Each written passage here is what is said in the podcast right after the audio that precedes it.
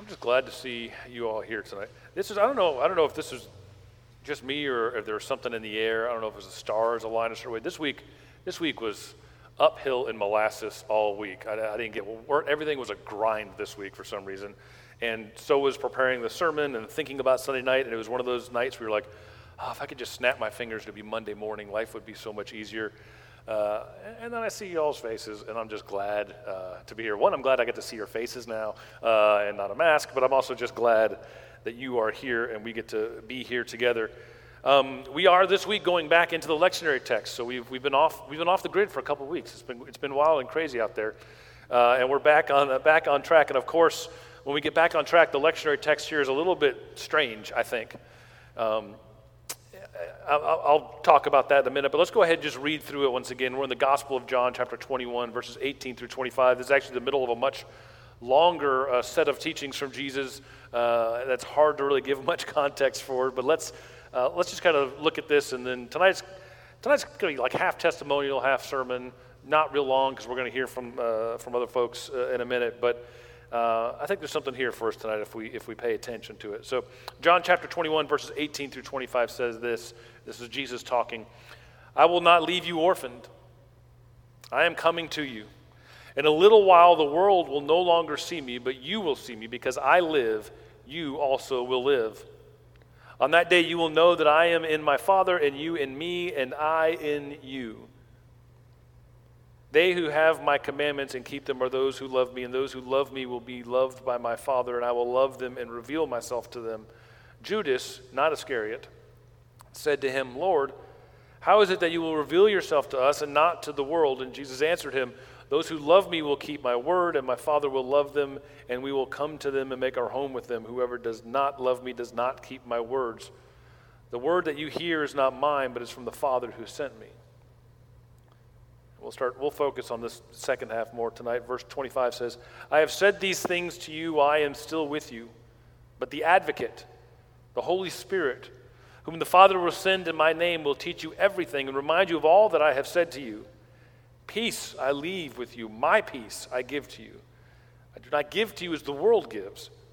Do not let your hearts be troubled and do not let them be afraid. You heard me say to you, I am going away and I am coming to you.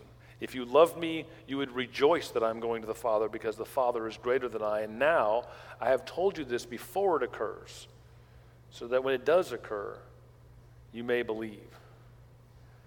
That's a mouthful. There's a lot of things happening uh, in here and a lot of, a lot of different things we could talk about. It's a bit of a strange choice in the lectionary text because we're still technically in the Easter season, and then suddenly we've hit the rewind button and we're catching a teaching of Jesus before the crucifixion even happens, let alone resurrection.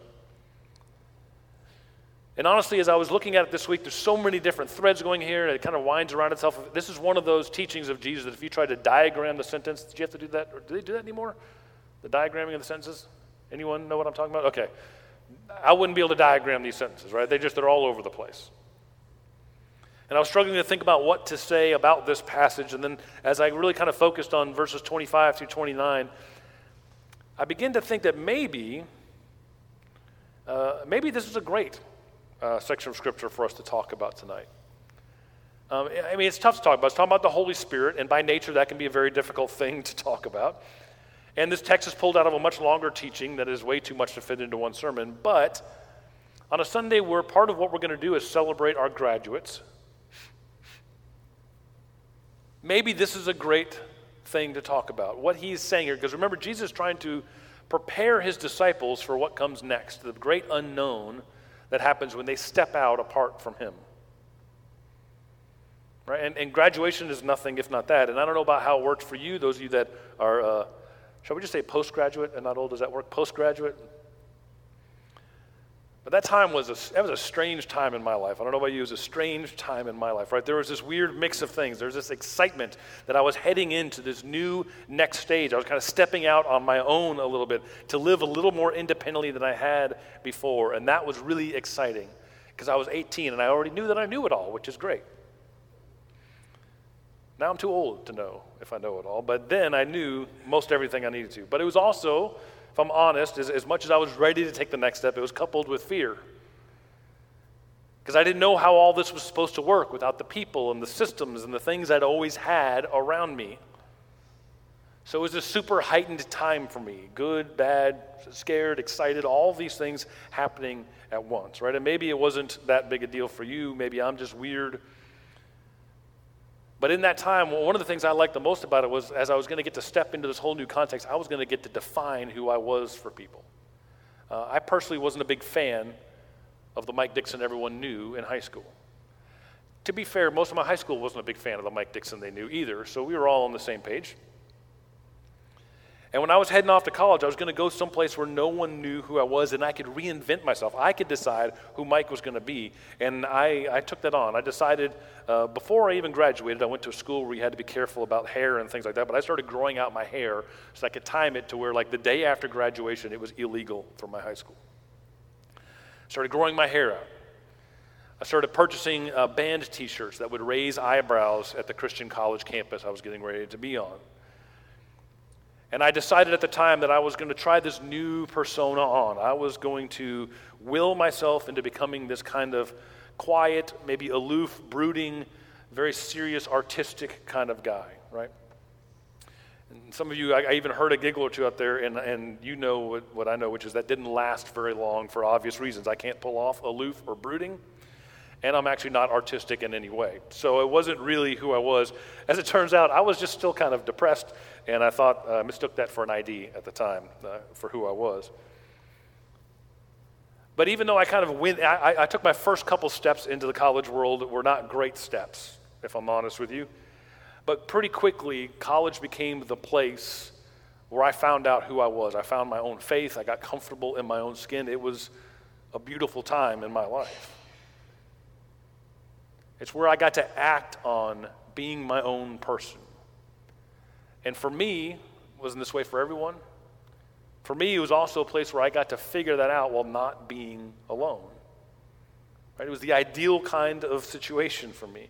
I got to individuate, I got to figure out who I was, I got to fail and succeed and figure out who I really was without having to isolate. It was kind of the exact opposite of high school for me. In high school, I never individuated. I never really quite figured out who I was, what I was good at, what I was bad at. I just didn't even know who I was, and I was isolated. It was the worst of combinations. But thankfully, college is where I found my faith, I found my identity, and I found the first real community within, within which I could be who I was and find out what that means in the world. I could be who I was, and I, could, and I did it without being uh, by myself. It changed the course of my life, that, that period of time. I am who I am today because of what happened in those couple short years. And to be honest, I still think uh, it's a deep fear of mine that I'll somehow lose that at some point. I, I remember very few dreams, but I have one recurring nightmare that I've had for like 20 years, I, maybe longer than that. And that recurring, and I may have even told you guys this before, and for any uh, you know psychiatrists in the crowd, please don't tell me what it means. I'm not strong enough to know.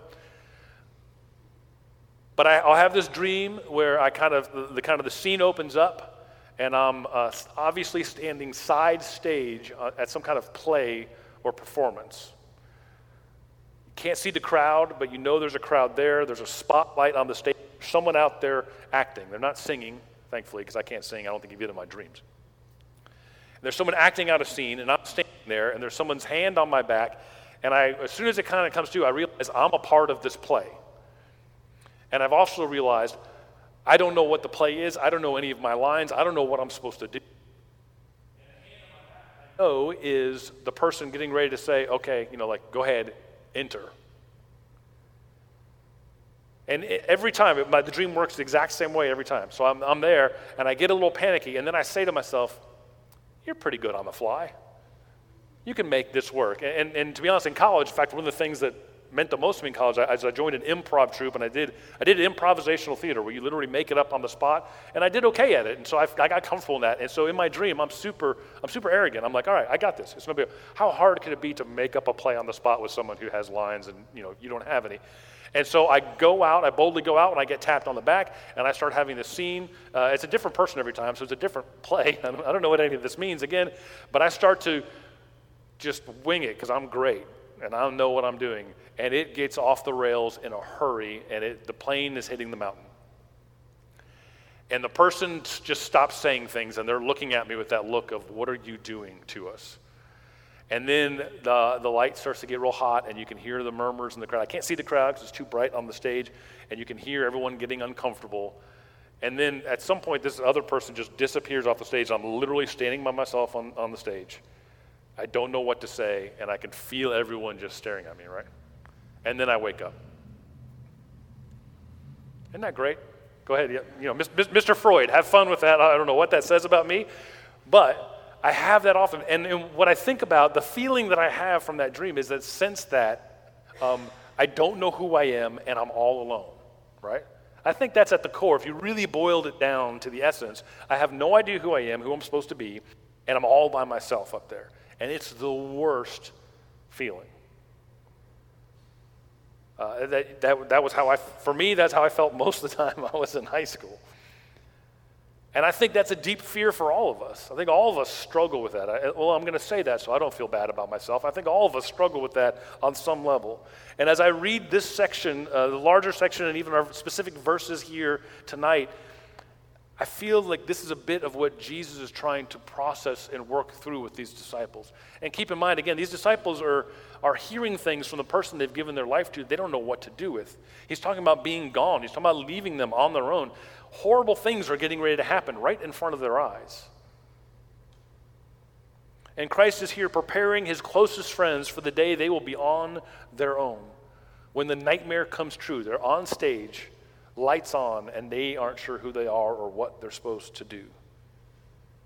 And what, what Christ is saying to them in this moment, I think, what he reiterates over and over to them, and here very specifically, is you are never alone. You're never alone. And he does this in part by telling them about one of the great mysteries of the Christian faith. In the Christian faith, we talk about God in a way that mathematically makes no sense.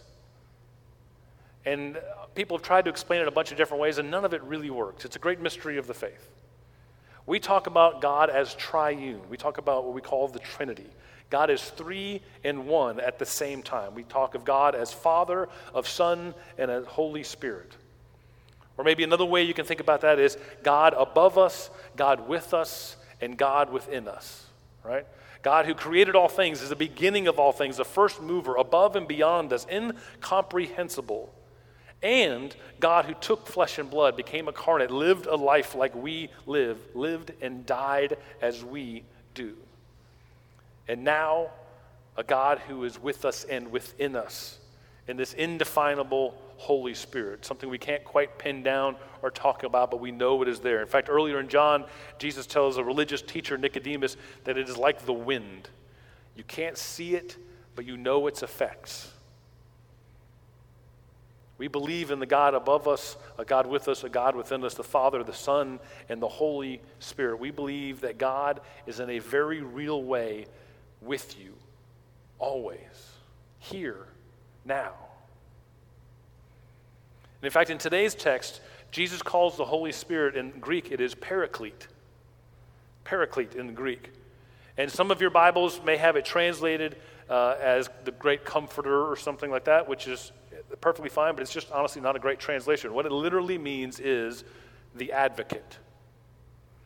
The advocate. Someone who is summoned to plead someone's case on behalf of them. The advocate is what Jesus calls the Holy Spirit. And that is a beautiful term, and that is something I held on to and I learned uh, when I was probably 20 years old, and it kind of changed the direction of my life. The idea that God is not just with us and not even within us, but God is for us. God is with us, God is within us, but God is also for us. And to be perfectly honest, that's not something I even considered for the first 20 years of my life. And I grew up in church. I grew up in church, in Christian schools, in a devout family. I was in Sunday school or Bible class six out of seven days a week my entire life. I said the prayer when I was four years old uh, in my preschool class with Miss Todd in the hallway. I had a crush on her. I wanted some alone time, but I also really believed in God and wanted to say the prayer, right? I mean, it was, it was a big part of my life. Uh, I, I've got the credentials. I've got the church credentials. But for some reason, I don't know if it was specifically taught to me or something I just came up with, um, probably some combination of both, but for some reason I held tightly to the idea that God's primary posture towards me was judge, was enforcer. We talked a lot about, yes, God loves us, but God also judges us. And of course, the way we talked about it growing up, God's love and God's judgment were two totally separate things. They didn't come from the same place, which I don't believe anymore. God is loving, yes, but God judges, not God judges us because God is loving. And what does judgment mean? None of that. God was, primary posture towards me was the enforcer, was the judge. God was the keeper of the ledger and the accuser of my screw ups. He was not advocating for me. If we were in the courtroom, he wasn't sitting next to me in the courtroom. He was the one accusing me. And of course, I'd never taken the time in Scripture to realize that Scripture names someone as the accuser, and it's not God. But that's the role that I had God in for all practical purposes. That's how I viewed God. I could conceive broadly of the idea that God loved me in some cosmic deified sense because I sang the VBS songs and I knew that's what I was supposed to believe.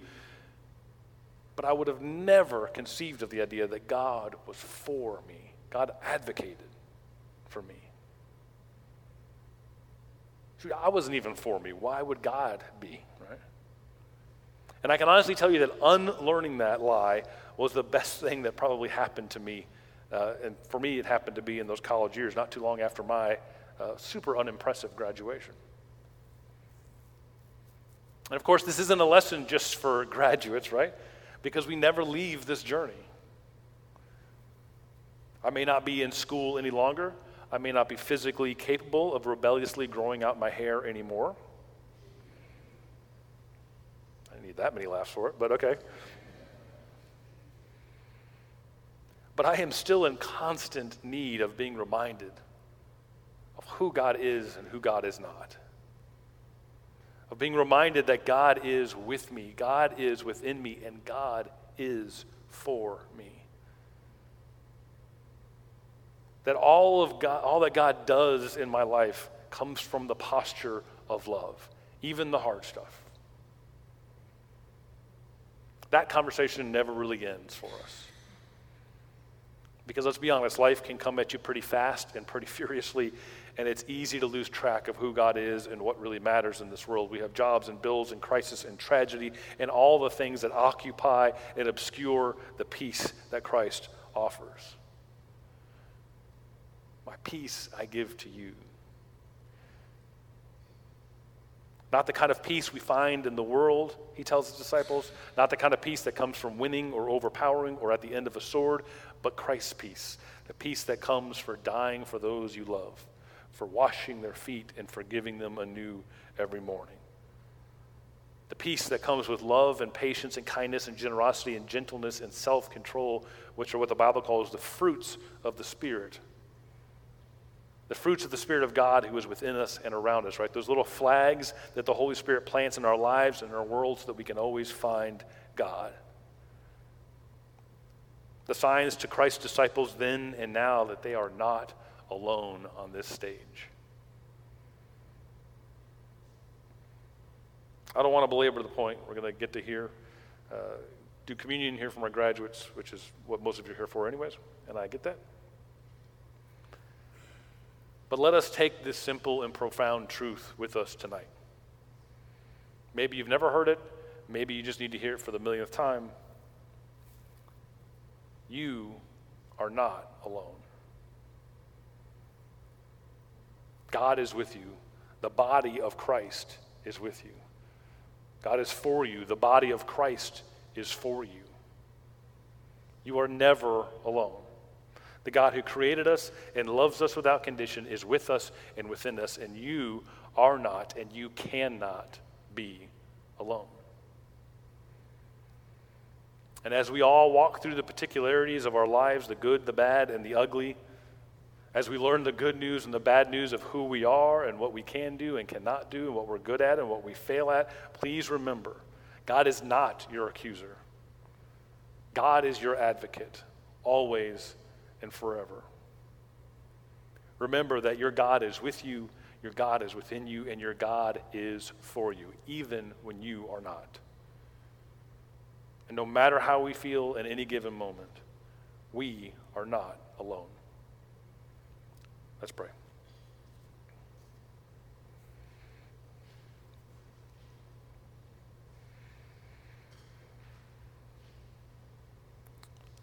Our Lord and our God, we are grateful. God, the truth is that uh, many of us have a lot to unlearn. That we have come to believe because someone else told us or because it's just what we assumed that you are the accuser. That you are a keeper of the ledger. That you are out to settle um, our accounts when in fact you are the advocate for us. So, God, tonight we are grateful that you are not only a God who is above us, a God who has created all things, but you are a God who is with us and you are a God who is within us, and that you, as the creator of all things, as the giver of unconditional love, are for us. May we take that truth deep within us. May that be the thing that we root our lives in. And Lord, may we reenact that as a community. May we, as the body of Christ, be for each other. God, we do love you. We are here because we love you, and we ask all these things in your name. Amen.